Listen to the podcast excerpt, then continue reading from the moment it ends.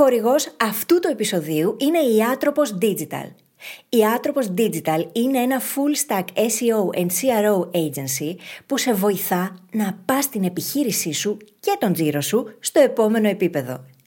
Και αν δεν κατάλαβες λέξη από αυτά που μόλις είπα, πρόκειται για ένα agency που βοηθά την ιστοσελίδα ή το e-shop σου να εμφανίζεται ψηλά στις αναζητήσεις της Google και φυσικά να φέρνει περισσότερες πωλήσεις. Προσωπικά είμαι πολύ χαρούμενη που το συγκεκριμένο agency είναι ο πρώτος χορηγός της εκπομπής, καθώς ο ιδρυτής του είναι ο τέος συνέτερός μου και αγαπημένος μου φίλος Δημήτρης Γκιόκας. Ναι, ο ίδιος Δημήτρης που έχεις γνωρίσει και εμπιστευτεί μέσα από το προηγούμενο podcast μας, The Brain Hacking Academy. Αλλά ξέρεις ότι δεν προτείνω ποτέ κάτι στο οποίο δεν πιστεύω. Και το ίδιο ισχύει και για την εταιρεία του Δημήτρη. Η Άτροπος Digital έχει βοηθήσει και εμένα να ανεβάσω την απήχηση της ιστοσελίδας μου και μαζί της το visibility του brand μου με άμεσα αποτελέσματα. Εάν λοιπόν η κίνηση της ιστοσελίδας σου και ο τζίρος της επιχείρησής σου είναι κάτι στο οποίο θέλεις να επενδύσεις σοβαρά, πήγαινε στο link atroposdigital.com για να μάθεις περισσότερα. Θα αφήσω το link και στις σημειώσεις της εκπομπής για να μπορείς να το βρεις πιο εύκολα. Η ποιότητα της σκέψης μας ορίζει την ποιότητα της ζωής μας. Οι ίδιες μας οι αποφάσεις καθορίζονται από αυτήν και έχουν τη δύναμη ανα πάσα στιγμή να αλλάξουν τη ροή της προσωπικής μας ιστορίας. Δυστυχώς όμως, η λήψη αποφάσεων δεν είναι κάτι που διδασκόμαστε στο σχολείο. Αντιθέτως, θεωρείται συχνά έμφυτη η ικανότητα που εξελίσσεται με τον χρόνο, ενώ στην πραγματικότητα αποτελεί μια δεξιότητα. Πώς μπορούμε λοιπόν να αρχίσουμε να καλλιεργούμε αυτήν τη δεξιότητα και να ενδυναμώσουμε έτσι τις αποφάσεις που παίρνουμε; Πώς μπορούμε να αποκτήσουμε μέσα από αυτές καλύτερη ποιότητα ζωής και να πετύχουμε πολύ περισσότερα; Πώς δομούμε μια απόφαση και τι είναι εκείνο που καθιστά μια απόφαση καλή; Αυτά είναι τα ερωτήματα που μας απασχόλησαν σε αυτό το Academy Talk με καλεσμένη τη Μελίνα Μολέσκη, συμπεριφορική επιστήμονα και δημιουργό του metadecisions.com. Η συζήτησή μας μεταδόθηκε ζωντανά στο Growth Academy, την online κοινότητά μας, με live ακροατήριο. Εάν θέλεις να συμμετέχεις και εσύ στο επόμενο Academy Talk με τις ερωτήσεις και τα σχόλιά σου, μπορείς να γραφτείς εντελώς δωρεάν στο link phyllisgabriel.com κάθετος Academy. A-C-A-D-E-M-Y. Φύγαμε για τη συζήτηση. Έπρεπε να διαλέξεις ανάμεσα στα εξής. Α. Να πετύχεις όλα όσα θέλεις επαγγελματικά και οικονομικά. Β. Να είσαι χαρούμενος, υγιής και να έχεις γύρω σου ανθρώπους που σε αγαπούν. Ή Γ. Να βρεις σκοπό στη ζωή σου και να κάνεις τη διαφορά. Ποιο από τα τρία θα επέλεγες; Λοιπόν, σου έχω υπέροχα νέα. Δεν χρειάζεται να διαλέξεις. Μπορείς να τα έχεις όλα. Το θέμα είναι πώς μπορούμε να πετύχουμε όλα όσα θέλουμε, ενώ παράλληλα είμαστε ευτυχισμένοι και νιώθουμε ολοκληρωμένοι, χωρίς να πρέπει να συμβιβαστούμε. Αυτό είναι το ερώτημα που θα απαντήσουμε μαζί και μας περιμένει ένα εκπληκτικό ταξίδι. Το όνομά μου είναι Φίλης Γαβρίλιδου και σε καλωσορίζω στο podcast μου Φιλισοφίες. Καλώς ήρθες Μελίνα. Καλησπέρα. Χαρά μου. Καλώς σας βρήκα. Λοιπόν, η Μελίνα θα διαβάσατε σίγουρα και στο βιογραφικό της, είναι συμπεριφορική επιστήμονας και έχει δημιουργήσει το metadecisions.com, το οποίο είναι το site της και έχει και ένα πολύ ενδιαφέρον newsletter να πάτε να γραφτείτε. Και στην ουσία βοηθάει άτομα και επιχειρήσεις να παίρνουν καλύτερες αποφάσεις. Έτσι δεν είναι; Ακριβώς. αυτό είναι. ένιωσα εγώ καταρχάς μεγαλώνοντας ότι μου έλειπε αυτό το skill. Οπότε μέσα από, από σπουδές, ε, το ένα πράγμα οδήγησε στο άλλο. Ξεκίνησα μαθηματικά, οικονομικά, δηλαδή ότι ήταν τότε πιο πλησιέστερο στο, στη λογική και στο πώς καταλήγουμε σε καλά αποτελέσματα και κατέληξα να φέρνω και τη ψυχολογία, που είναι απαραίτητο κομμάτι, στο πώς ε, δουλεύει ο εγκεφαλός μας, πώς χειρίζεται τις πληροφορίες που παίρνει για να πάρει καλές αποφάσεις. Και ευτυχώς πλέον υπάρχει μια επιστήμη, ένας κλάδος ε, το behavioral science που ασχολείται με αυτό. Και μπόρεσα να ταυτιστώ κι εγώ ε, και μέσω του διδακτορικού μου με αυτό ακριβώς τα λάθη που κάνουμε και πώς μπορούμε να τα αποφεύγουμε. Καλά. Σίγουρα δεν μπορούμε να τα αποφύγουμε στο 100% γιατί δεν μπορούμε να έχουμε πάντα όλα τα δεδομένα, έτσι δεν είναι. Και δεν είναι ο σκοπός να είμαστε τέλειοι. Δεν είναι ο σκοπός. Απλώς, ε, τι είναι ο σκοπός; Αν πούμε ο σκοπός είναι να είμαστε η καλύτερη εκδοχή του εαυτού μας που μπορούμε, λίγο, καλύτερη κάθε μέρα, τότε αυτό σημαίνει ότι έχουμε πολλά πράγματα που μπορούμε να βελτιώσουμε σιγά σιγά στον τρόπο και στον τρόπο που σκεφτόμαστε, αλλά και στο πώς στείνουμε το περιβάλλον μας για να βοηθηθούμε εμείς να παίρνουμε καλύτερες αποφάσεις. Ναι. Γι' αυτό, ε, ναι. Όχι, όχι. Ολοκλήρωσε αυτό που ήθελες να πεις. Ε, ήθελα να πω ότι βάλαμε και ένα περίεργο τίτλο σήμερα. Το βάλαμε Choice Architecture. Που είναι αυτό ακριβώς, διότι ξέρω ότι εδώ, σε αυτό το group, μιλάτε πάρα πολύ και εγώ μαζί σας ακούω πάρα πολύ από σένα για το self-awareness και πώς να, την αυτοβελτίωση που είναι πάρα πολύ σημαντικό κομμάτι. Ταυτόχρονα όμως, το τι μπορούμε να κάνουμε αφού καταλάβουμε τα biases και τα λάθη που κάνουμε είναι ε, προαιρετικά να δημιουργήσουμε εμείς καλύτερες συνθήκες, καλύτερες προϋποθέσεις για τις αποφάσεις που θα πάρουμε αύριο. Ναι. Λοιπόν, ήδη ξεκινήσαμε, έχουμε ζεσταθεί εμείς από πριν. Θα διακόψω λίγο τη ροή της συζήτησης για να υπενθυμίσω ότι αυτό το live προβάλλεται τώρα εδώ για όλο το Growth Academy, για όλα τα μέλη και έπειτα θα είναι διαθέσιμο μόνο για τα μέλη του συνδρομητικού στο ABC, στο σύνολό του. Και τι σημαίνει αυτό; Σημαίνει ότι θα κάνουμε αυτή την υπέροχη συζήτηση που έχουμε ετοιμάσει εδώ με τη Μελίνα ε, και στο τέλος θα αφιερώσουμε ένα 20 λεπτό στο οποίο θα απαντήσουμε δικές σας ερωτήσεις, θα δούμε τα σχόλιά σας και αυτό εννοώ, ότι στο σύνολο θα είναι διαθέσιμο στο ABC, μαζί με το τελικό Q&A. Και μετά από λίγο καιρό, μόνο το κομμάτι της συζήτησης θα το απομονώσουμε και θα, το, και θα ανέβει στο podcast, για να μπορεί να το ακούσει περισσότερος κόσμος. Οπότε έχετε στο νου σας ότι στο τέλος θα απαντήσουμε ερωτήσεις. Αν κάτι προκύψει το οποίο το θεωρήσετε πολύ σημαντικό, σημειώστε το και σε ένα χαρτάκι εκεί κοντά σας, γιατί μπορεί να το χάσουμε εμείς στο chat και να μην απαντηθεί τελικά. Ωραία. Και με αυτό νομίζω μπορούμε να προχωρήσουμε. Λοιπόν, εμείς έχουμε ε, ορίσει τη συζήτησή μας σαν choice architecture. Δεν το ξέρουν όμως εδώ, γιατί δώσαμε τον υπότιτλο. Καθημερινά λάθη στις αποφάσεις μας και πώς να τα ναι. αποφύγουμε. Τι σημαίνει όμως choice architecture; Με ιντριγκάρεις γιατί όπως προγραμματίζουμε το περιβάλλον μας για να μας βοηθάει να κάνουμε την καθημερινότητά μας καλύτερη και να παίρνουμε καλύτερες αποφάσεις, έτσι μπορούμε να δομήσουμε και τις ίδιες τις αποφάσεις, να γίνουμε αρχιτέκτονές τους κατά μία έννοια για να συμβάλλουν στο να γίνει καλύτερη η ζωή μας; Εξήγησέ το μου λίγο καλύτερα αυτό. Α, πολύ ωραία. Το λοιπόν, δεν ήμουν ξεκάθαρη από ό,τι φαίνεται, διότι εδώ είπες δύο υπέροχα σημεία. Τα είπες και τα δύο. Βασικά, το, το choice architecture ως έννοια, που δεν μας ενδιαφέρει ως έννοια, αλλά αυτό αναφέρεται στο περιβάλλον. Αυτό που είπες, πώς να δομήσουμε το περιβάλλον μας για να μην πέφτουμε εμείς σε παγίδες τόσο εύκολα. Το πιο απλό παράδειγμα είναι θέλουμε να τρώμε υγιεινά, ανοίγουμε το ψυγείο, δεν είναι γεμάτο σοκολάτες και τούρτες, είναι, είναι μέσα υγιεινά Ε, το πιο απλό παράδειγμα. Το ίδιο μπορούμε να κάνουμε και με τον τρόπο σκέψης μας, αν θέλετε. Δηλαδή είναι... Ε, οπότε αυτό αναφέρεται στο περιβάλλον. Ανάφερες όμως και το σημείο που δομούμε τον τρόπο σκέψης.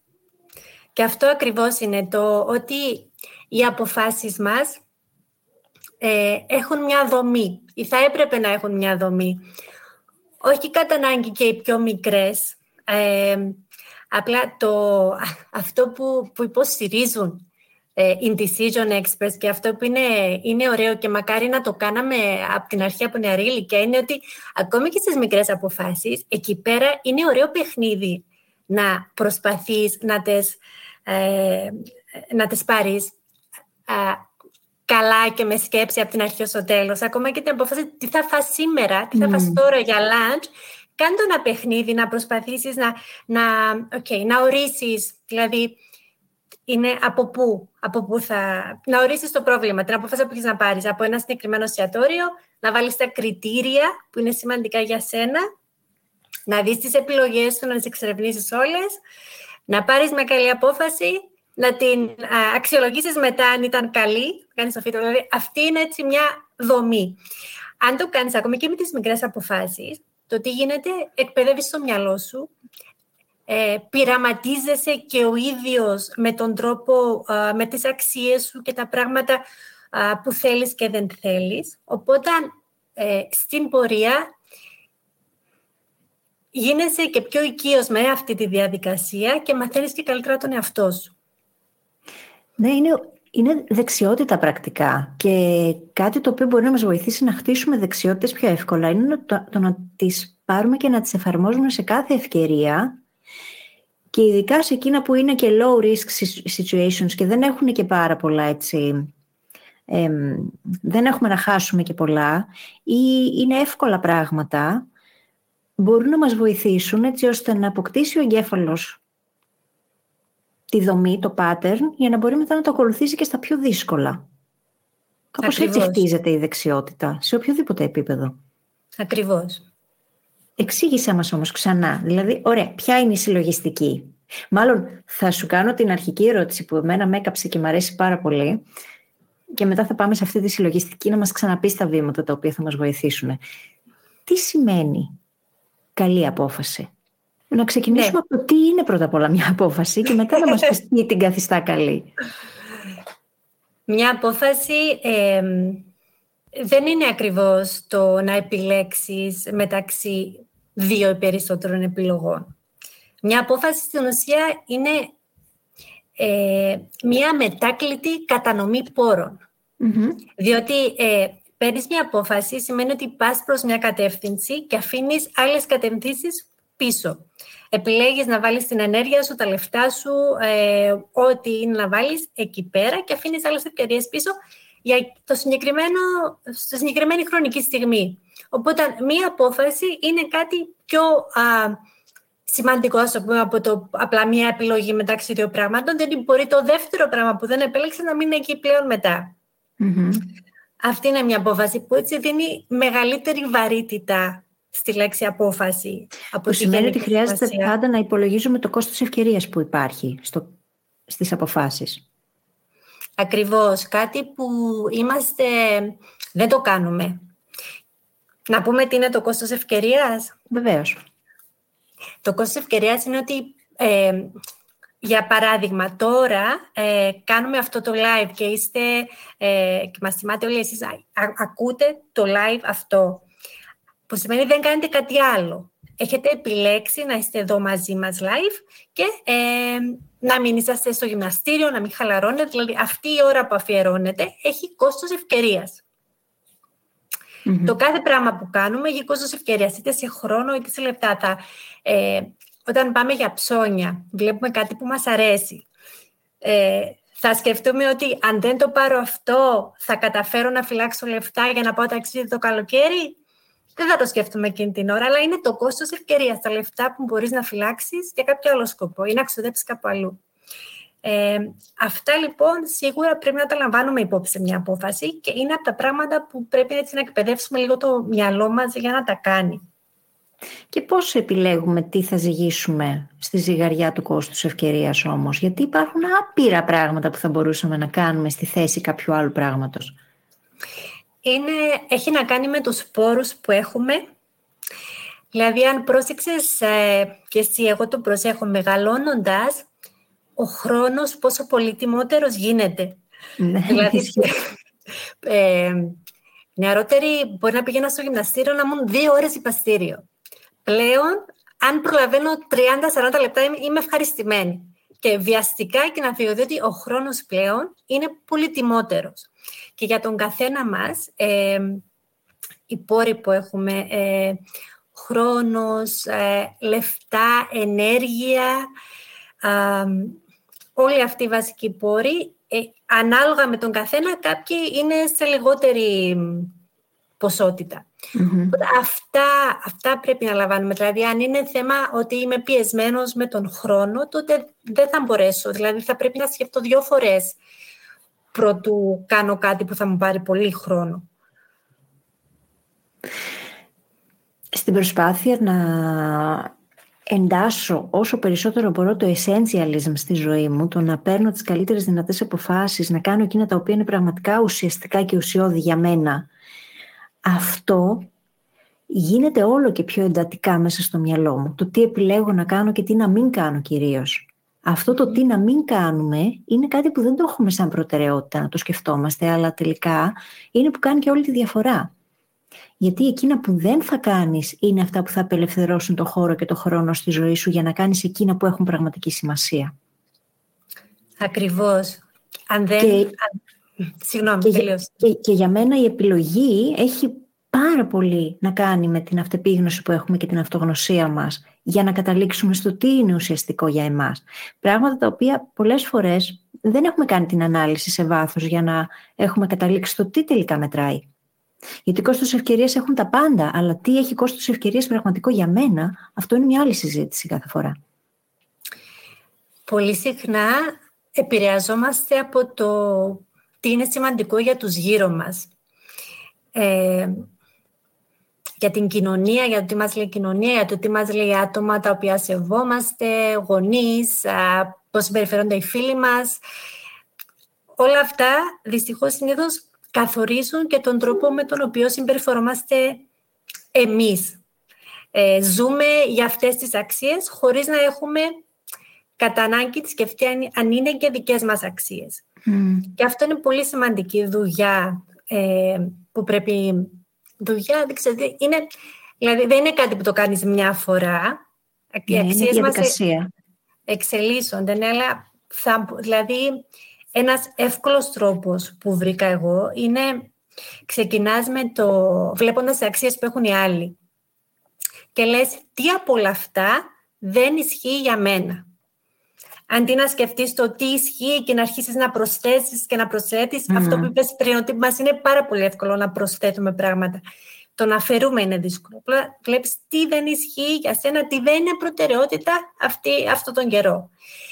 Ε, και έτσι μπορείς να ξεχωρίζεις λίγο καλύτερα.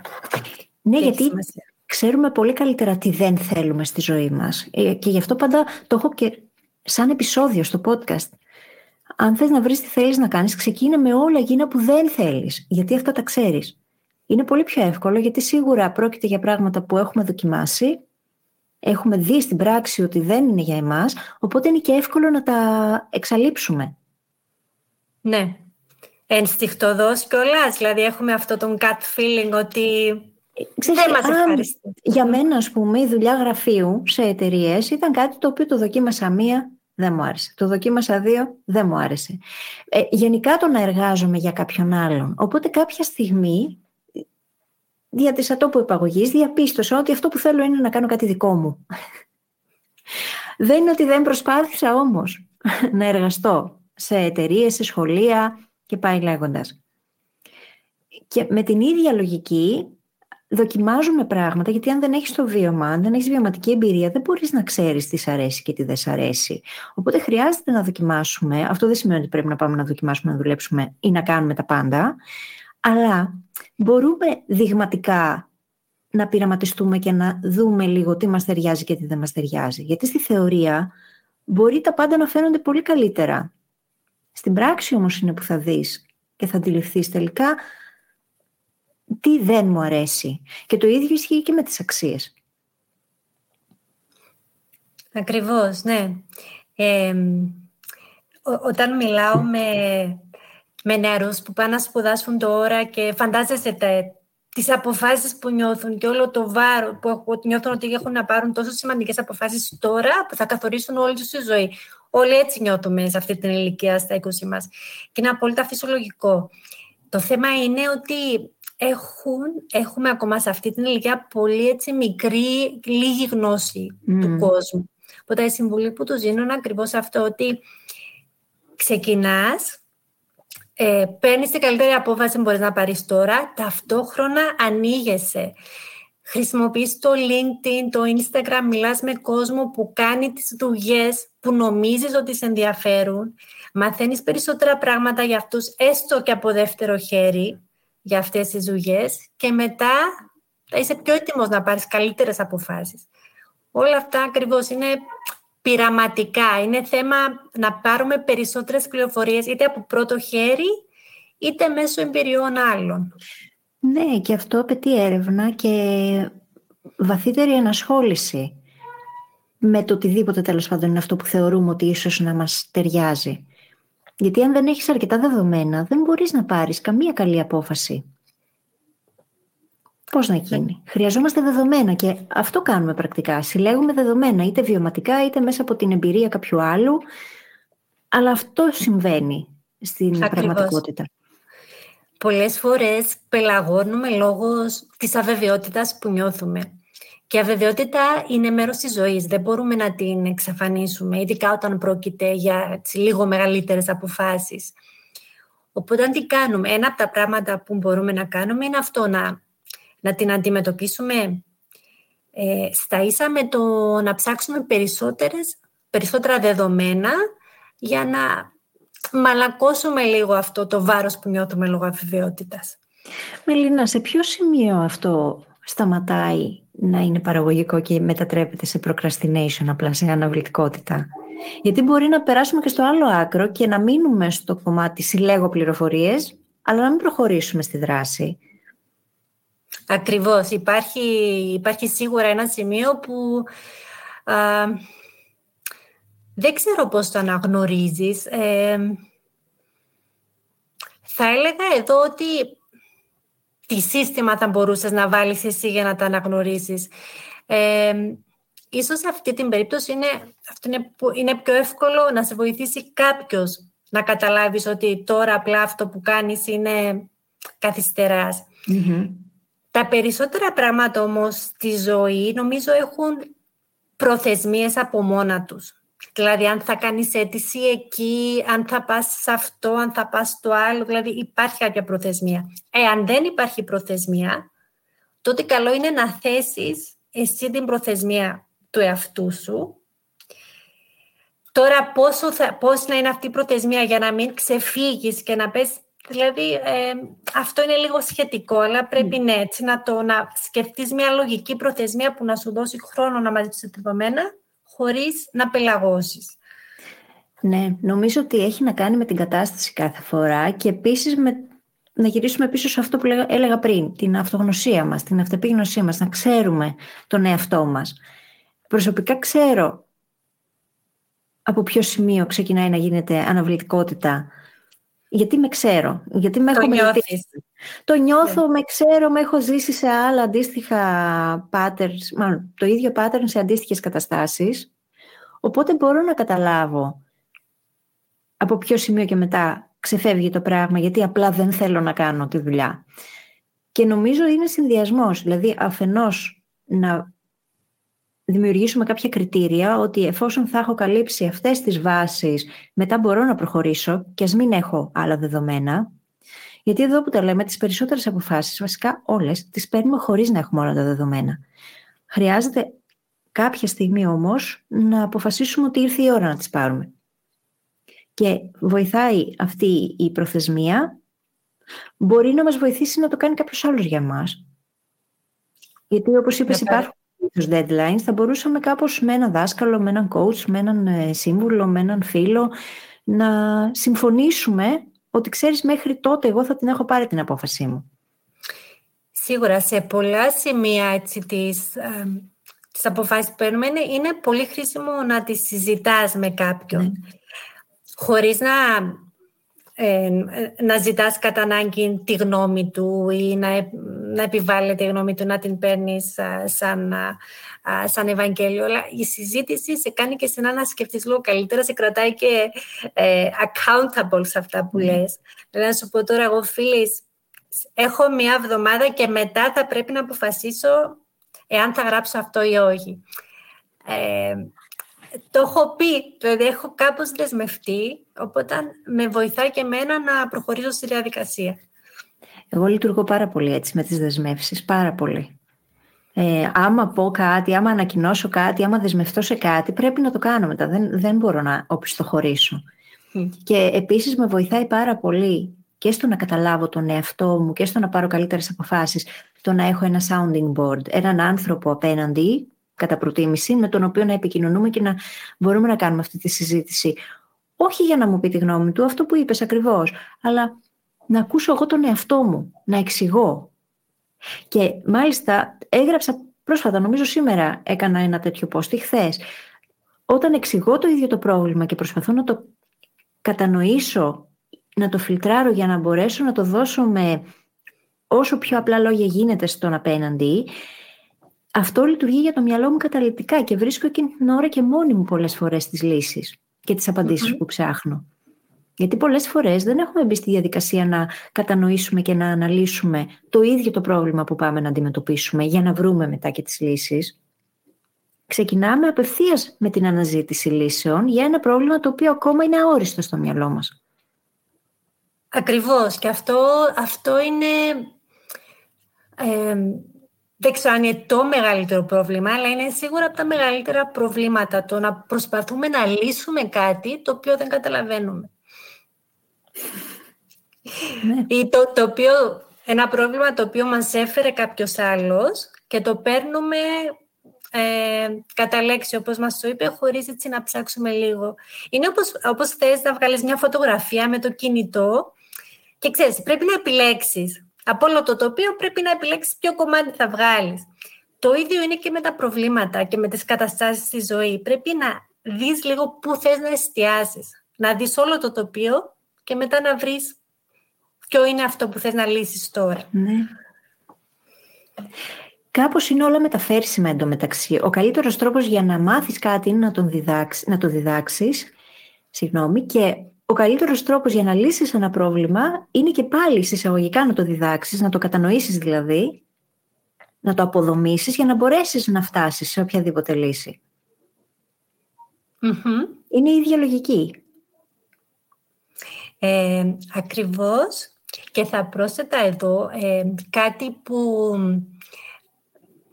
δεν δε μας ενθαρρύνει πλέον τόσο η κοινωνία να το κάνουμε η δημιουργικότητα. Να σκεφτόμαστε δημιουργικά.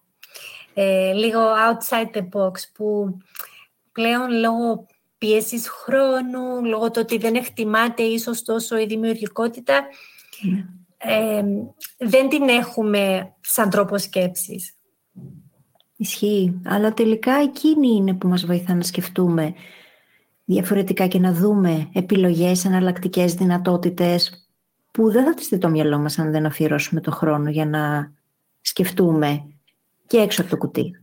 Ακριβώς. Από το πιο απλό παράδειγμα ας πούμε, ε, για τις επιλογές μας. Μπορεί να σκεφτόμαστε ότι μπορούμε να κάνουμε το α ή το β. Αν σκεφτούμε όμως λίγο δημιουργικά, μπορεί να υπάρχει τρόπος να κάνουμε και τα δύο. Να τα συνδυάσουμε. Οπότε δεν χρειάζεται να θυσιάσουμε κάτι. Δημιουργούμε μια τρίτη επιλογή, η οποία είναι μείγμα των άλλων. Ναι. Ε, αυτό είναι ένα παράδειγμα δημιουργικότητας επιλογής. Δηλαδή δεν είναι όλα άσπρα, μαύρα, α, β. Μπορούμε να σκεφτούμε ε, λίγο πιο σύνθετα.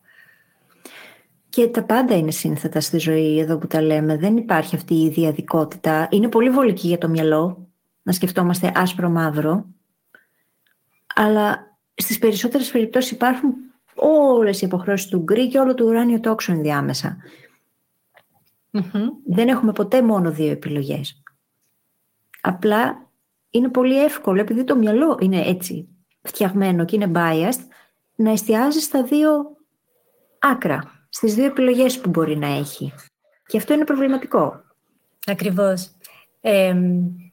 Αυτό αρχίζει και όλες από το πώς ορίζεις ένα πρόβλημα, δηλαδή τι απόφαση θες να πάρεις. Για παράδειγμα, αν μου πεις, ε, Μελίνα, πού θες να πάμε για lunch το Σάββατο, δηλαδή αυτόματα εγώ τώρα θα αρχίσω να σκέφτομαι πού να πάμε για lunch, σε ποια καφέ, αλλά μπορούμε η συζήτηση να γίνει τι θέλουμε να κάνουμε μαζί το σαββατο Μπορεί να θέλουμε να πάμε για περίπατο αντί για lunch. Δηλαδή, αλλάζει τελείως ε, οι επιλογές που έχεις ναι, και ναι. μπορείς να βρεις μια λύση πολύ καλύτερη. Οπότε όλα αρχίζουν από το, το πρόβλημα που θες να λύσεις. Την ναι, απόφαση που θες να πάρεις. Ανταλλάσσω λίγο το πρόβλημα με απόφαση, διότι στο μυαλό μου όλα είναι, ε, ε είναι το ίδιο κατά ανάγκη. Δηλαδή, φιλοσοφικά, δηλαδή... Ναι, ναι, ναι, ναι. Συμφωνώ. Συμφωνώ. Ε, εγώ πολλές φορές χρησιμοποιώ τη λέξη ένιγμα. Ή μικρή πρόκληση. Και εγώ το μυστήριο το λέω, δηλαδή τώρα τι, τι άραγε πρέπει να κάνουμε για να έχουμε ένα καλό αποτέλεσμα; Και έχεις δίκιο, γιατί τελικά χρειάζεται να έχουμε πάντα στο μυαλό μας ποιον σκοπό εξυπηρετεί αυτό; Εάν σε ρωτήσω πού θες να πάμε για λάντς το Σάββατο, η ερώτησή μου περιέχει σφάλμα γιατί δεν έχει τον σκοπό ξεκάθαρο. Ο σκοπός μου δεν είναι να πάμε για λάντς, είναι να περάσουμε χρόνο μαζί. Εάν λοιπόν κατανοήσω συσσαγωγικά το πρόβλημα, το μυστήριο που έχω μπροστά μου, ότι πώς μπορώ να περάσω χρόνο με τη Μελίνα, η απάντηση δεν είναι το που θα παμε Είναι πολύ πιο ε, εστιασμένο το τι ώρα θα βρεθούμε και πού και μετά μπορούμε να αποφασίσουμε και τι θα κάνουμε. Αλλά το point εξ αρχής είναι το να περάσουμε χρόνο μαζί, όχι το που θα πάμε να φάμε. Οπότε βοηθάει πάντα να έχουμε το σκοπό ξεκάθαρο. Σε τι εξυπηρετεί αυτή η απόφαση που θέλω να πάρω. Και τι, ναι, σκοπός που απορρέει από τις αξίες μας. Που σε αυτή την περίπτωση, όπως λες, είναι το να περάσουμε χρόνο μαζί.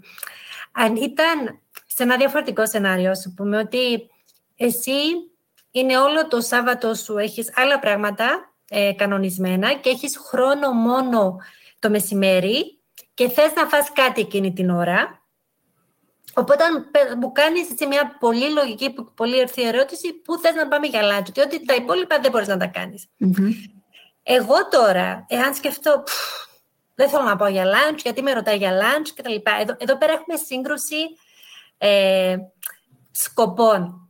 Ναι. Και εδώ αυτό μπορεί να προκαλέσει ξέρεις, μια παρεξήγηση που είναι πολύ συνηθισμένη. Λέμε ένα πολύ μικρό παράδειγμα, αλλά οι παρεξηγήσεις, όπως ξέρουμε, είναι παντού. Οπότε, σε αυτή την περίπτωση, καλό είναι να ξεκαθαρίσουμε ακριβώς και οι δύο το σκοπό μας. Δηλαδή, μπορώ να σου πω εγώ ότι θα προτιμούσα να βρεθόμασταν αργότερα σε ένα πάρκο ή να πάμε κάπου αλλού. Και να μου πεις εσύ, να μου ξεκαθαρίσεις και εσύ ότι όχι, ε, αυτό, γι' αυτό και αυτό το λόγο δεν μπορώ. Δηλαδή, ακόμη και αν υπάρχει σύγκρουση, μέσω επικοινωνίας των σκοπών, μπορεί πάλι να βρεθεί μια καλή λύση, μια καλή απόφαση για τους δύο. Εκατό εκατό. Και εκεί στον ευρωγλωσσικό προγραμματισμό, ας πούμε, λέμε ότι είναι σημαντικό όταν υπάρχει μια διαφωνία να ανέβουμε στο επίπεδο των αξιών, να δούμε Ωραία, ποιες είναι οι κοινές αξίες που έχουμε εδώ πέρα και θέλουμε να τις υπηρετήσουμε μαζί, και μετά να ξανακατεύουμε στο επίπεδο των λεπτομεριών και να δούμε, ωραία, πώς μπορούμε τώρα να βρούμε λύσεις που να εξυπηρετούν και τους δυο μας και ταυτόχρονα την ανώτερη αξία. Στην προκειμένη του να περάσουμε χρόνο μαζί. Με τρόπο όμως που να, και εγώ να φάω το lunch μου και εσύ να μην καταπιεστείς. Πολύ ωραίο αυτό, ναι. Μ' άρεσε πάρα πολύ αυτό το Είναι ωραίο γιατί πας πάνω Μπορεί να διαφωνούμε. Μπορεί ένα ζευγάρι ας πούμε, να θέλει να περάσει χρόνο μαζί και ο ένας να τρεβάει βόρεια, ο άλλος Αν καταλήξουμε όμως στον απότερο σκοπό, που είναι το να εξυπηρετήσουμε αυτή την αξία, μετά μπορούμε να συζητήσουμε, ωραία, με ποιον τρόπο μπορούμε να το κάνουμε έτσι, ώστε και οι δυο να είμαστε χαρούμενοι και ικανοποιημένοι. Δεν είναι ή το ένα ή το άλλο, ή θα γίνει το δικό μου ή το δικό σου, διαφορετικά θα σκοτωθούμε. Δεν είναι αυτό το point. Και είναι πολύ σημαντικό εδώ να ξεκαθαρίζουμε στο μυαλό μας τι είναι αξία και τι είναι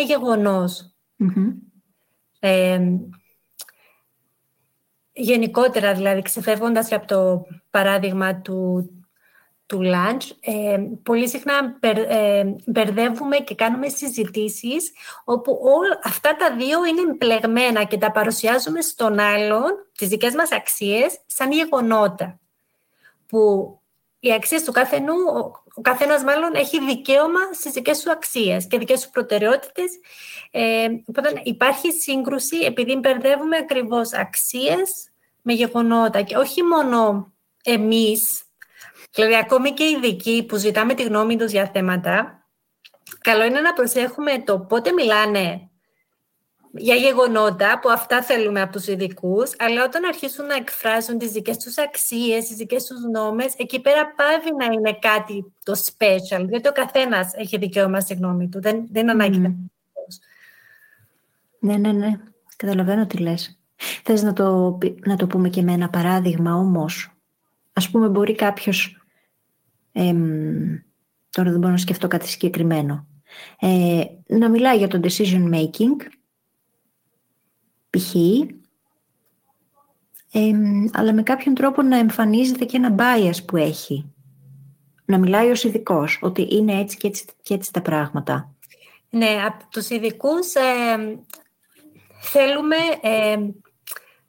θέλουμε τα, την έρευνα, τα γεγονότα. Αυτά που έχουν αποδειχθεί, έχουν, έχουν υποστηριχθεί από πελέτες και είναι, είναι αυτά που ισχύουν και δουλεύουν θέλουμε αυτά τα εργαλεία, θέλουμε να, για τον decision making συγκεκριμένα, θέλουμε να μαθαίνουμε αυτά. Τώρα, εάν ε, μέσα από τις ε, δικές σου εμπειρίες ε, κάποιος ειδικός αρχίζει ε, και μιλάει για κάποιες υποθέσεις που έχει, που ακόμη δεν, δεν τις έχει μελετήσει, δεν τις έχει εξερευνήσει, αν δεν το κάνει ξεκάθαρο αυτό, τότε υπάρχει λίγο πρόβλημα. Δηλαδή, όταν μιλάμε με ειδικούς, πρέπει πάντα να ξεκαθαρίζουμε πότε κάτι είναι ε, από αξιόπιστη πηγή ε, και να ζητάμε και τις πηγές αν θέλουμε και πότε είναι κάτι το οποίο είναι μια υπόθεση που ακόμη εξερευνάται είναι it's good to know, είναι ωραία να το γνωρίζουμε, αλλά δεν μπορούμε να το χρησιμοποιήσουμε αν θες ως δεδομένο. Δεν είναι καλά. αν θα το μεταφέρουμε εμείς παρακάτω πρέπει πάλι να το πούμε σαν άποψη. Μα και οι ειδικοί ακόμα στις έρευνές τους, επειδή ποτέ τίποτα δεν μπορούμε να το ξέρουμε 100%, με 100% βεβαιότητα, ξεκαθαρίζουν ότι ε, αυτό ε, έχει φανεί από την τάδε μελέτη, όμως μπορεί να θέλουμε να το μελετήσουμε επιπλέον ή δεν λήφθηκε υπόψη το εξής δεδομένο ή οτιδήποτε. Είναι πάντα καλό να κρατάμε ανοιχτό μυαλό Εκεί θέλω να καταλήξω. Στο ότι ναι, ακόμα και αυτό το οποίο το έχουμε μελετήσει πολύ, μπορεί και να αλλάξει σε βάθος χρόνου. Ακριβώς. Πού να ξέρει ο Νεύτωνας πριν από κάτι χρόνια, τι θα γινόταν όταν θα ερχόταν ο Αϊνστάιν στη ζωή. Ακριβώς. Πολλά πράγματα αλλάζουν μέσω της έρευνας και αυτό είναι και το όμορφο, είναι η εξέλιξη. Ε, και αυτό τώρα που είπες ανοιχτό μυαλό είναι από τα πιο σημαντικά πράγματα για το decision making. Αυτό να προσεγγίσουμε κάτι με ανοιχτό μυαλό. Ε, ταυτόχρονα, θα πούμε πάλι κάτι παράδοξο, ταυτόχρονα έτσι με σκεπτικισμό. Αυτό που είναι, να είμαστε... Ναι. Λοιπόν, ε, έχω την αίσθηση ότι από το πλάνο που έχουμε στο μυαλό μας θα ξεφύγουμε τελείως, αλλά με πας σε πράγματα τα οποία θέλω οπωσδήποτε να, να τα ρωτήσω και να τα συζητήσω μαζί σου. Σκεπτικισμός. Παρεξηγημένη έννοια έχω να πω, γιατί σκεπτικισμός δεν σημαίνει απλά κατεβάζω ρολά και δεν ακούω. Σκεπτικισμός, τι σημαίνει σκεπτικισμός; Ποιος είναι ο υγιής σκεπτικισμός, γιατί βλέπουμε πολλά είδη σκεπτικισμού στον κόσμο, τα οποία δεν είναι σκεπτικισμός στην πραγματικότητα. Δεν είμαι καθόλου ειδική σε αυτό ε, στα ελληνικά και θα σου πω πώς το ναι, εννοώ. Ναι, ναι, ναι, να μου το πεις πώς το έχεις στο μυαλό σου. Ναι. Κριτική σκέψη βασικά. Ξεκάθαρα. Ξέρεις τι γίνεται; Είναι πολλές φορές, μετρά, μετρά. Ε, είναι πολλές φορές που μπορεί να ακούσουμε κάτι και απευθείας να αντιδράσουμε σε αυτό, αλλά το να αντιδράσω απλά σε μια άποψη δεν σημαίνει ότι είμαι σκεπτικίστρια. Χρειάζεται να είμαστε σκεπτικιστές και με τον τρόπο που και εμείς οι ίδιοι σκεφτόμαστε, με την πεποίθηση που εμείς οι ίδιοι έχουμε πάνω σε ένα συγκεκριμένο θέμα. Γιατί υπάρχει το confirmation bias, υπάρχουν ένα σκασμός biases, τα οποία, μέσα από τα οποία μάλλον φιλτράρουμε οτιδήποτε. Οπότε αυτός ο σκεπτικισμός ο υγιής και η κριτική σκέψη χρειάζεται να έχουν τη βάση τους σε αυτό, το ότι ξέρεις τι, δεν ξέρω τίποτα στην πραγματικότητα, δεν μπορώ να είμαι 100% βέβαιη για τίποτα, άρα θα αντιμετωπίσω ακόμα και τον τρόπο που εγώ σκέφτομαι με σκεπτικισμό. Χωρίς αυτό να σημαίνει ότι με αμφισβητώ σε επίπεδο ε, ανασφάλειας, έτσι. Δεν, δεν, δεν έχει καμία σχέση το ένα με το άλλο. Ενώ να μην είμαι σίγουρη για τον εαυτό μου. Αλλά να είμαι σίγουρη όσο περισσότερο μπορώ για το ότι θα κάνω το καλύτερο δυνατό για να ακολουθήσω μια συλλογιστική η οποία να βασίζεται στην κριτική σκέψη. Όσο γίνεται.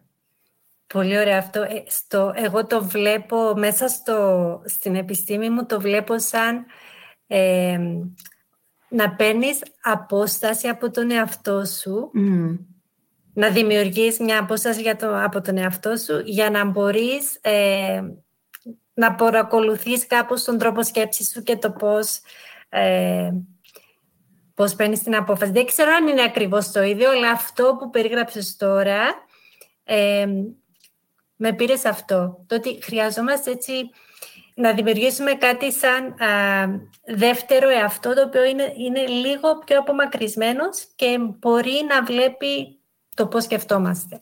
Αυτό που περιγράφεις το άκουσα νωρίτερα ως mental model, ε, το οποίο το ονόμαζε η συγγραφέας zooming in and zooming out σε μια συγκεκριμένη κατάσταση. Το zooming in είχε να κάνει με το να δω εγώ λίγο πιο προσεκτικά γιατί αντιδράω έτσι; Μπορεί να αντέδρασα εκνευρισμένα. Γιατί; Επειδή πεινάω, είμαι κουρασμένη, δεν έχω κοιμηθεί καλά. Και να κάνω μετά zoom out για να δω λίγο το άλλο άτομο πώς αισθάνεται και γιατί μπορεί να νιώθει έτσι και να το δω και με μια μεγαλύτερη ενσυναίσθηση. Και αυτά τα δύο μετά να τα συγκεράσω για να μπορέσω να αντιμετωπίσω την εκάστοτε κατάσταση λίγο πιο αντικειμενικα Με την ίδια λογική μπορούμε να κάνουμε zoom in το πώς σκεφτόμαστε πάνω σε ένα θέμα, ποια είναι η δική μας άποψη και μετά να κάνουμε zoom out και να προσπαθήσουμε να μπούμε στα παπούτσια του άλλου και να δούμε πώς το βλέπει, γιατί το βλέπει έτσι, με ποιον τρόπο έφτασε σε αυτά τα συμπεράσματα. Για να δω λίγο τώρα αυτό, να το φέρω σαν αντιπαραβολή με το δικό μου τρόπο σκέψης. Γιατί τελικά αυτό μας βοηθάει να είμαστε πιο αντικειμενικοί.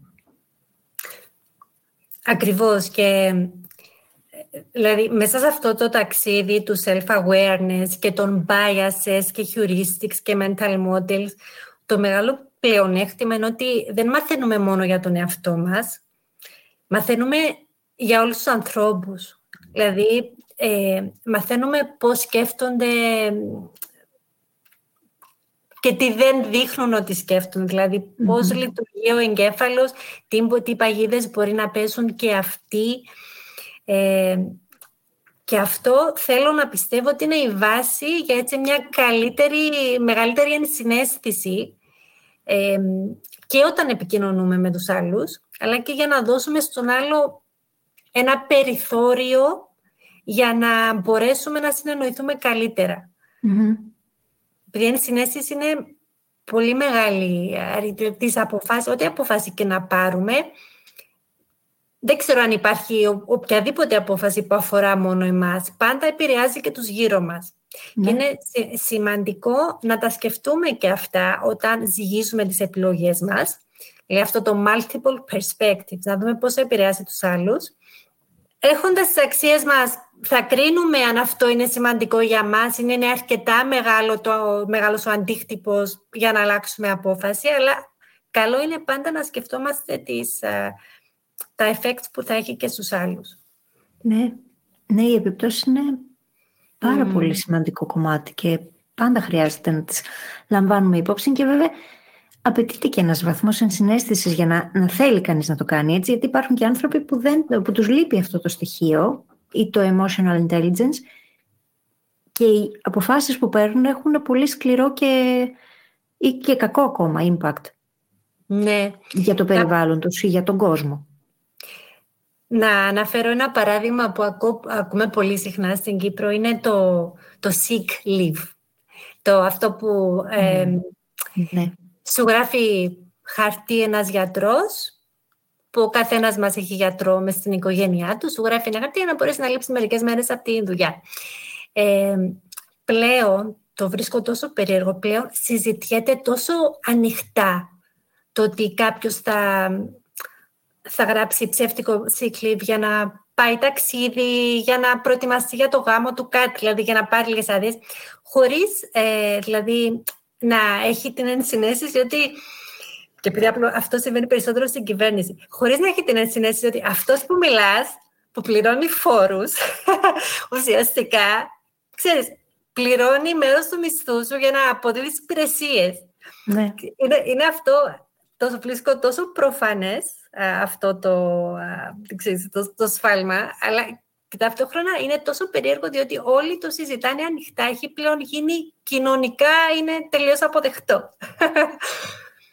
που είναι φοβερό.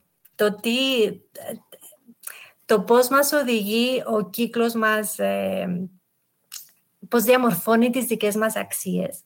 Ενώ μπορούμε, ναι. ναι. Ναι, ναι, τις διαμορφώνει πραγματικά. Γιατί αν κάτι έχει κανονικοποιηθεί και δεν το αμφισβητήσουμε, να δούμε αν εμείς συμφωνούμε μαζί του, είναι πολύ πιθανό να πέσουμε σε αυτό το σφάλμα. Και μπορεί κιόλας να νιώθεις ότι αν πας ενάντια σε αυτή την λογική θα είσαι ο, ξέρεις, ο περίεργος. Και ξέρουμε ότι έχει παρατηρηθεί αυτό το φαινόμενο σε καταστάσεις που ήταν και κακό το γεγονός ότι συνέβη, το bystander effect. Στον, είναι το αντίθετό του πρακτικά. Ναι. Γιατί βλέπουμε κάτι κακό να συμβαίνει και υπάρχουν γύρω 15 άνθρωποι, κανείς δεν επεμβαίνει, οπότε μένουμε κι εμείς εκεί απαθείς. Και με την ίδια λογική συμβαίνει κάτι το οποίο μας βρίσκει απέναντι αξιακά, αλλά επειδή όλοι συμφωνούν με αυτό, δεν κάνουμε Ε, και αυτό, αυτό που είπες τώρα, πολύ συχνά κάνω αυτό το συνειρμό, ε, καθαρά άποψη αυτό, ο συνειρμός που, ξέρεις, στις ταινίες, στη ζωή, οι ήρωες που ξεπροβάλλουν είναι αυτοί που καταφέρνουν με κάποιον τρόπο να πάρουν τις σωστές αποφάσεις εκείνη τη στιγμή. Χωρίς να θέλω να πω ότι ο καθένας μας θέλει να γίνει ήρωας. Αλλά το θέμα είναι ότι μπορούμε να πάρουμε καλύτερες ναι. αποφάσεις και θα έχει και πολύ καλά αποτελέσματα. Θα συμφωνήσω μαζί σου. Εγώ θα πω ότι κάθε άνθρωπος είναι ήρωας για τη δική του ζωή. Ο καθένας μας και η καθεμία μας περνάει το δικό του ταξίδι του ήρωα, το τελείως προσωπικό. Γι' αυτό ταυτιζόμαστε yeah. άλλωστε με τα ταξίδια του ήρωα που βλέπουμε στις ταινίες. Ε, και από εκεί και έπειτα, πολλές φορές παρουσιάζεται στις ταινίες ότι είναι ζήτημα τύχης, αλλά δεν είναι ζήτημα τύχης μια καλή απόφαση, το να δομήσεις, να έχεις μια διαδικασία, μια συλλογιστική που να σε βοηθήσει να πάρεις μια καλή απόφαση. Έτσι δεν είναι. Και θα επαναφέρω τη συζήτηση στις ερωτήσεις μας. Πώς δομούμε μια καλή απόφαση; Ποια είναι η σωστή διαδικασία λήψης αποφάσεων; Καταρχάς, μια καλή απόφαση δεν πρέπει ποτέ να κρίνεται από το αποτέλεσμα. Διότι, όπως είπες, το αποτέλεσμα εμπεριέχει πολύ μεγάλο παράγοντα τύχης. Που, ε, δηλαδή, πράγματα τα οποία δεν μπορούμε να ελέγξουμε. Οπότε, δεν πρέπει ποτέ να βλέπουμε το αποτέλεσμα, διότι αν δούμε το αποτέλεσμα μόνο, δεν θα μάθουμε τα σωστά πράγματα που πρέπει να μάθουμε από την απόφαση που πήραμε.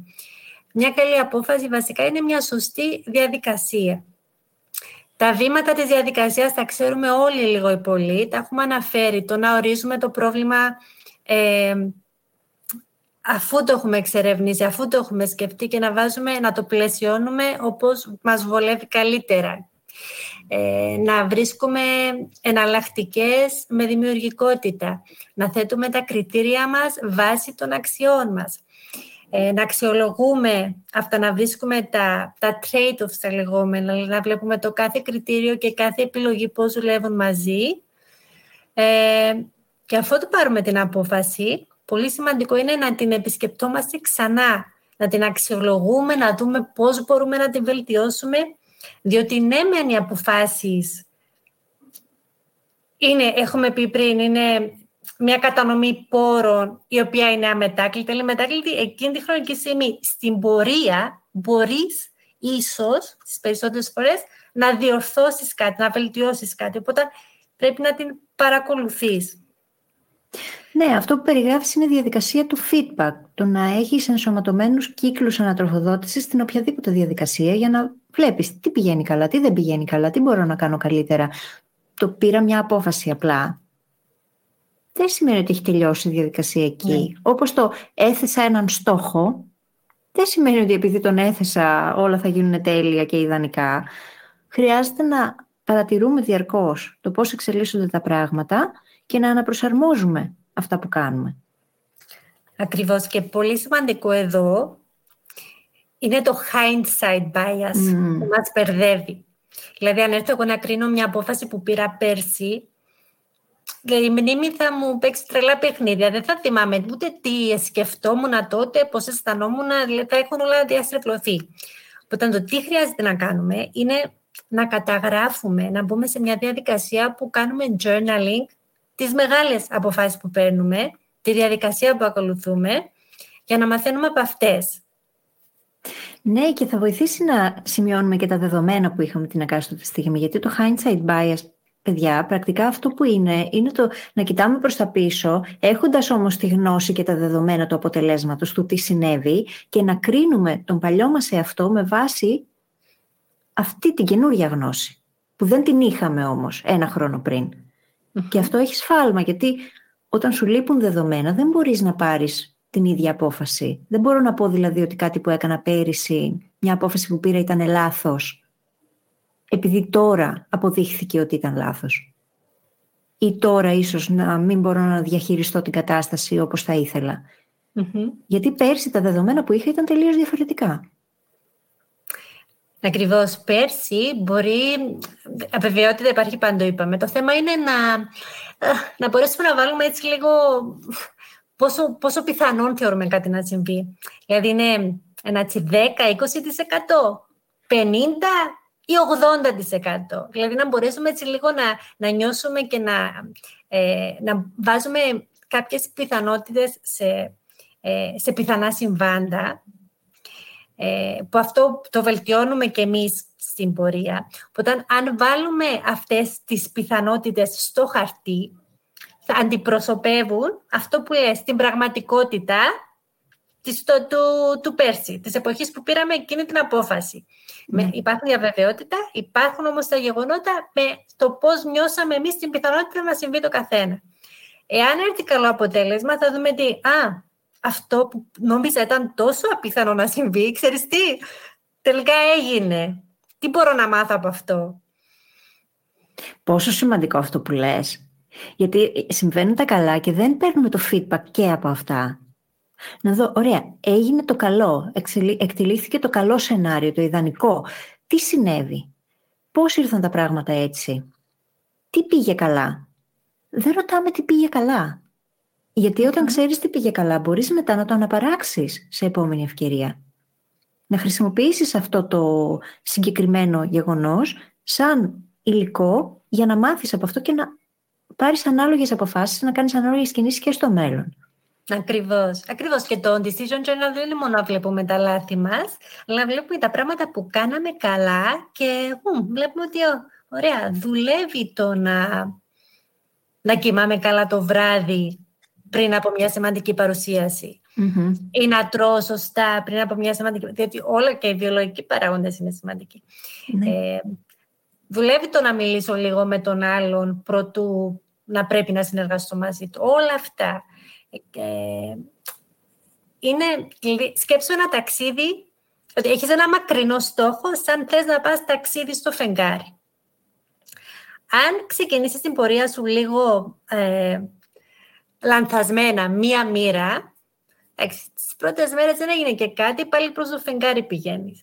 Αλλά στην πορεία θα προσγειωθεί σε τελείως διαφορετικό σημείο από εκεί που ήθελες. Ναι. Γι' αυτό είναι σημαντικό ακόμα και τα μικρά πράγματα που βρίσκουμε ότι κάνουμε καλά ή κάνουμε λάθος, να τα προσαρμόζουμε. Υπέροχο αυτό το παράδειγμα. Και ήδη έδωσε ένα εξαιρετικό εργαλείο. Εγώ το λατρεύω κιόλας γιατί έχει στον πυρήνα το ίδιο το journaling και τη διαδικασία της αυτοπαρατήρησης θα πω και της αυτεπίγνωσης που είναι πάρα πολύ σημαντικά στοιχεία και να πούμε κιόλας ότι η λήψη αποφάσεων σαν δεξιότητα, όπως και η αυτεπίγνωση, μπορεί να οδηγήσουν στο άτομο, το άτομο μάλλον, να αποκτήσει μεγαλύτερη εμπιστοσύνη στον εαυτό του και σιγουριά και αυτοπεποίθηση. Και ε, αυτά τα skills, γι' αυτό το λόγο τα θεωρώ πολλαπλασιαστές. Γιατί είναι meta skills αφενός, είναι meta δεξιότητες και μπορούν ταυτόχρονα να λειτουργήσουν πολλαπλασιαστικά για τη ζωή μας, γιατί αναβαθμίζουν τον τρόπο που σκεφτόμαστε και όταν αναβαθμίζεται ο τρόπος που σκεφτόμαστε, οι αποφάσεις μας γίνονται καλύτερες και η ποιότητα της ζωής μας αλλάζει και βελτιώνεται και αυτή. Και ταυτόχρονα νιώθουμε κι εμείς μέσα σε αυτή τη ζωή πολύ πιο σίγουροι και ασφαλείς, όσο ασφαλείς μπορεί να αισθανόμαστε τέλος πάντων μέσα σε έναν κόσμο απόλυτης αβεβαιότητας. Τι όμορφο αυτό που λες. Ναι. Οπότε έχουμε αυτό το ένα εργαλείο, το decision journaling. Τι αλλα εργαλεία προτείνεις; Σε ατομικό επίπεδο. Υπάρχουν, διάφορα, διάφορα εργαλεία. εξαρτάται...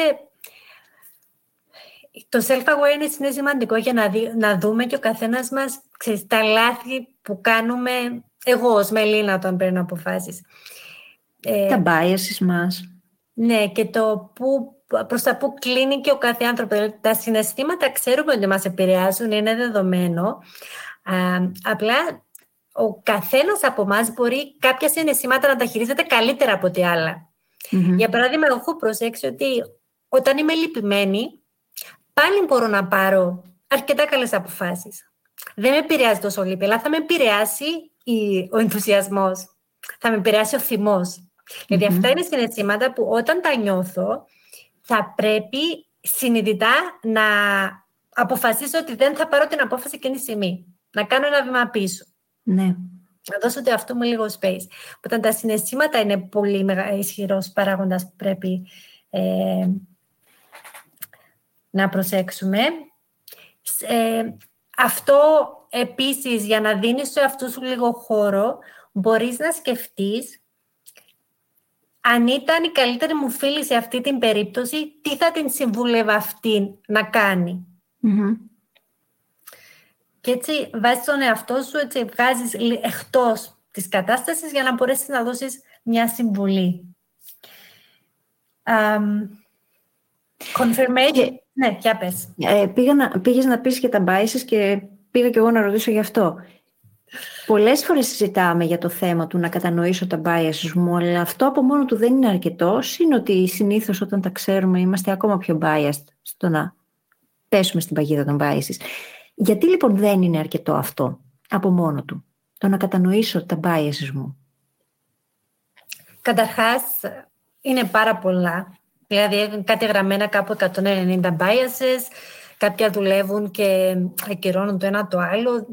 Ε, ε, χωρίς, χωρίς να σημαίνει ότι όλη αυτή η δουλειά, το self-awareness δεν είναι η βάση. Είναι, είναι η βάση και είναι σημαντικό το να γνωρίζουμε ότι υπάρχουν αυτές οι επιρροές. Αλλά έπειτα από ότι τα γνωρίζουμε ότι υπάρχουν, το τι μπορούμε να κάνουμε είναι να δομήσουμε λίγο τη σκέψη μας, καταρχάς, ε, ακολουθώντας μια, μια πιο σωστή διαδικασία και χρησιμοποιώντας κάποια κάποια εργαλεία, strategic thinking, για να αποφύγουμε όσο μπορούμε τα biases. Για παράδειγμα, για το confirmation bias, το οποίο είναι ε, ε, ίσως ένα από τα τρία χειρότερα biases ε, που μας ταλαιπωρούν. Θα σας πω ένα παράδειγμα από τον που ήθελα να πάρω καινούργιο υπολογιστή, που σου έλεγα και προηγουμένως. Εγώ είμαι ερωτευμένη με το ThinkPad της Lenovo. δηλαδη έχει χρόνια που παίρνω το ίδιο. Και ήθελα το επόμενο να είναι ThinkPad. Ε, οπότε η έρευνα που έκανα ήταν για να επιβεβαιώσω ότι είναι από, τα καλύτερα, από τους καλύτερους υπολογιστές και να πάω να το αγοράσω. Αυτό που παθαίνουμε εμείς που έχουμε MacBook. Το ίδιο πράγμα. λοιπόν, αυτό ήταν, είναι πολύ λάθος. Το τι έπρεπε να κάνω ήταν να δηλώσω την προτίμησή μου, να την παραδεχτώ στον εαυτό μου καταρχάς, να την δηλώσω και η εργασία που θα κάνω μετά, τα δεδομένα που θα συλλέξω, θα είναι για να αντικρούσω αυτή την επιλογή. Να δουλέψω για να βρω καλύτερους Με αυτόν τον τρόπο θα ανάγκαζα τον εαυτό μου να δει αντικειμενικά και άλλα μοντέλα, MacBook, gaming, να εξερευνήσει λίγο το τι υπάρχει. Αν δεν βρω κάτι καλύτερο, οκ, okay, ωραία. Έχω, θα, θα πάρω μια καλή απόφαση που συνάδει και με το ένστικτο που είχα στην αρχή. Αν βρω κάτι καλύτερο, είμαι σε πολύ καλύτερη θέση από ότι όταν ξεκίνησα με confirmation bias. Οπότε αυτό. Είναι πάρα πολύ κοντά αυτό στην πρακτική που εφάρμοζε ο Ρίτσαρτ, ο Ρίτσαρτ Φέινμαν όταν ήθελε να διαπιστώσει αν όντω αυτό που σκεφτόταν για κάποιο πρόβλημα ήταν το σωστό. Το ότι υιοθετούσε την αντίθετη ή τις αντίθετες απόψεις για ένα διάστημα και έβρισκε όλη την επιχειρηματολογία υπέρ του αντίθετου επιχειρήματος. Δηλαδή, να κάτσω να μελετήσω λίγο άλλα μοντέλα, να υποστηρίξω ότι όντως αυτό είναι το καλύτερο και κάτσε λίγο να δω γιατί και μέσα από αυτή τη διαδικασία να αποκτήσω μια πιο σφαιρική και ολοκληρωμένη άποψη που θα με βοηθήσει να καταλήξω. Και αν θέλω και πάλι να πάρω εκείνο το μοντέλο επειδή εγώ έχω φάει το σκάλωμα, να είναι συνειδητή απόφαση. Ναι, ναι, ακριβώς αυτό είναι που λες, να ε, αυθεντικά να προσπαθήσω να βρω ή να πείσω τον εαυτό μου ότι υπάρχουν όχι να πείσω τον εαυτό μου, να βρω δεδομένα να στηρίξουν το ότι υπάρχουν, υπάρχει κάτι καλύτερο και αν δεν τα καταφέρω, τότε έχω αποδείξει το εαυτό μου ότι αυτό που σκέφτηκα, αυτό το μοντέλο είναι το καλύτερο. Ναι, ακριβώς αυτό. Λοιπόν, επειδή η ώρα περνάει και θέλω να περάσουμε σιγά σιγά στο Q&A, θέλω να σε ρωτήσω για ένα ε, πρακτικό εργαλείο από όσα μου είχε στείλει όταν ξεκινήσαμε να συζητάμε για, την, ε, για το live μας εδώ. Γιατί δεν το έχω ξαναδεί ποτέ σαν πρακτική διαχείρισης λήψης αποφάσεων. Και είναι το reframing. Που στην ουσία, εγώ όπως το χρησιμοποιώ, έχει να κάνει με το να αναπλαισιώσουμε μια κατάσταση, να τη δούμε υπό άλλο φως, για να μπορέσουμε να τη διαχειριστούμε καλύτερα. Αλλά εδώ το προτείνει σαν εργαλείο το οποίο μπορεί να μας βοηθήσει στη λήψη αποφάσεων και ήθελα να καταλάβω λίγο καλύτερα πώς λειτουργεί εκεί. Βασικά, νομίζω η διαφορά εξαρτάται από τα παραδείγματα τα οποία Ε, σκέψου, για παράδειγμα, είσαι ο διαχειριστής μιας πολυκατοικίας και έρχονται όλοι οι ένικοι και σου παραπονιούνται ότι ο ανελκυστήρας είναι πάρα πολύ αργός. Αυτό είναι το πρόβλημά τους. Οπότε εσύ έχεις την επιλογή είτε να πάρεις αυτό το πρόβλημα και να προσπαθήσεις να το λύσεις με το να βάλεις γρηγορότερο μοτέρ, να αλλάξεις τελείως τον ανελκυστήρα, ξέρω τι, να, ξέρεις, να ξοδέψεις αρκετά λεπτά για να το κάνεις αυτό. Ή μπορεί να αναπλαισιώσεις το πρόβλημα ψάχνοντας έτσι λίγο βαθύτερα τι ενοχλεί τους ενικους Να βάλω παρένθεση εδώ ότι δεν είναι ακαδημαϊκή έννοια της αναπλαίσιωσης, παρόλο που χρησιμοποιείται, είναι, είναι μια λέξη που χρησιμοποιείται σε διαφορετικά. Ναι, ναι. Κάποιοι το χρησιμοποιούν, είναι πάλι έτσι reframing, αναπλαισίωση. Οπότε, αν ψάξεις τι ενοχλεί τον κόσμο που περιμένει, ε, και βρίσκεις ότι είναι, τον ενοχλεί αναμονή βασικά. Δεν τον ενοχλεί ο ανελκυστήρας, τον ενοχλεί να περιμένει. Mm-hmm. Και να μην κάνει τίποτα. Αυτό. Το ότι δεν κάνει, δεν κάνει τίποτα, δεν έχει κάνει τίποτα για την ώρα, να βλέπεις τους αριθμούς ε, και τα κουμπάκια να, μέχρι να έρθει. Οπότε, τι κάνεις εσύ, ε, Πρέπει να σκεφτείς άλλες λύσεις. Αν είναι αυτό το πρόβλημα. Να βάλεις μουσική, να βάλεις καθρέφτες, να βάλεις hand sanitizers. Mm-hmm. Δηλαδή, να φτιάξεις το χώρο, είτε μέσα στον ανελκυστήρα, καθώς πάει πάνω κάτω, για να ούτως ώστε να μην, είναι, να μην φαίνεται μάλλον τόσο αργή αναμονή. Αυτό είναι ένα παράδειγμα να πλαισιώσεις, ότι εστιάζεις και λύνεις ένα α, διαφορετικό πρόβλημα που στην ουσία όμως είναι και βαθύτερο. Είναι το Είναι αυτό που λέγαμε, είναι... αυτό που ναι. λέγαμε πριν, ότι στην ουσία κατανοείς βαθύτερα το από πού προκύπτει το αρχικό πρόβλημα. Τι βρίσκεται στην ποιο είναι το πραγματικό trigger.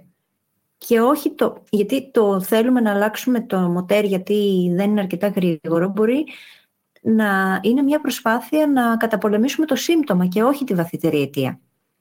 Ακριβώς. Και πολλές φορές αυτό κάνουμε. Δηλαδή κάποιοι έχουν γράψει κιόλας πρόσφατα τώρα ότι η κλιματική αλλαγή αυτό είναι. Είναι Ε, που εντάξει, αν το σκεφτείς λίγο, δεν είναι και τόσο παράδοξο. Είναι όντως σύμπτωμα της συμπεριφοράς μας. αυτό, αυτό ακριβώς είναι ότι είναι, είναι, είναι η συμπεριφορά μας. Είναι το marketing που μας έχει προωθήσει. Ε, ναι, να είμαστε καταναλωτικά όντα, να αγοράζουμε ρούχα συνεχώς, να τρώμε τόσο πολύ κρέας. Όλα αυτά, όλες αυτές οι συμπεριφορές έχουν φτάσει σε ένα ε, αλλά απλά το point ήταν ότι δεν, δεν λύνει την κλιματική αλλαγή με, το, ε, με μόνο κλιματικές ενέργειες. Πρέπει να φτάσεις στο επίπεδο της συμπεριφοράς, στον ναι. πραγματικό... Άκουγα πρόσφατα μία, ε, ένα podcast του Jordan Harbinger που συζητούσαν για το βιοδιασπόμενο πλαστικό που χρησιμοποιούμε τα τελευταία χρόνια κατά κόρον. Και έκανε ακριβώς αυτό το σχόλιο. Αυτό που είπες τώρα, ότι πάμε να λύσουμε ένα σύμπτωμα, να αντιμετωπίσουμε ένα σύμπτωμα με μία μεσοβέζικη σχετικά λύση, η οποία δεν είναι τελικά και τόσο sustainable όσο μας το έχουν πουλήσει, αλλά δεν πάμε σε βάθος συμπεριφοράς για να λύσουμε το πραγματικό θέμα που κρύβεται από πίσω, που δεν έχει να κάνει με το ότι χρησιμοποιούμε σακούλες, έχει να κάνει με τη συμπεριφορά μας γενικότερα. Είναι πάρα πολύ μεγάλη συζήτηση αυτή. Νομίζω θα μπορούσαμε να συζητάμε ναι. μέρες.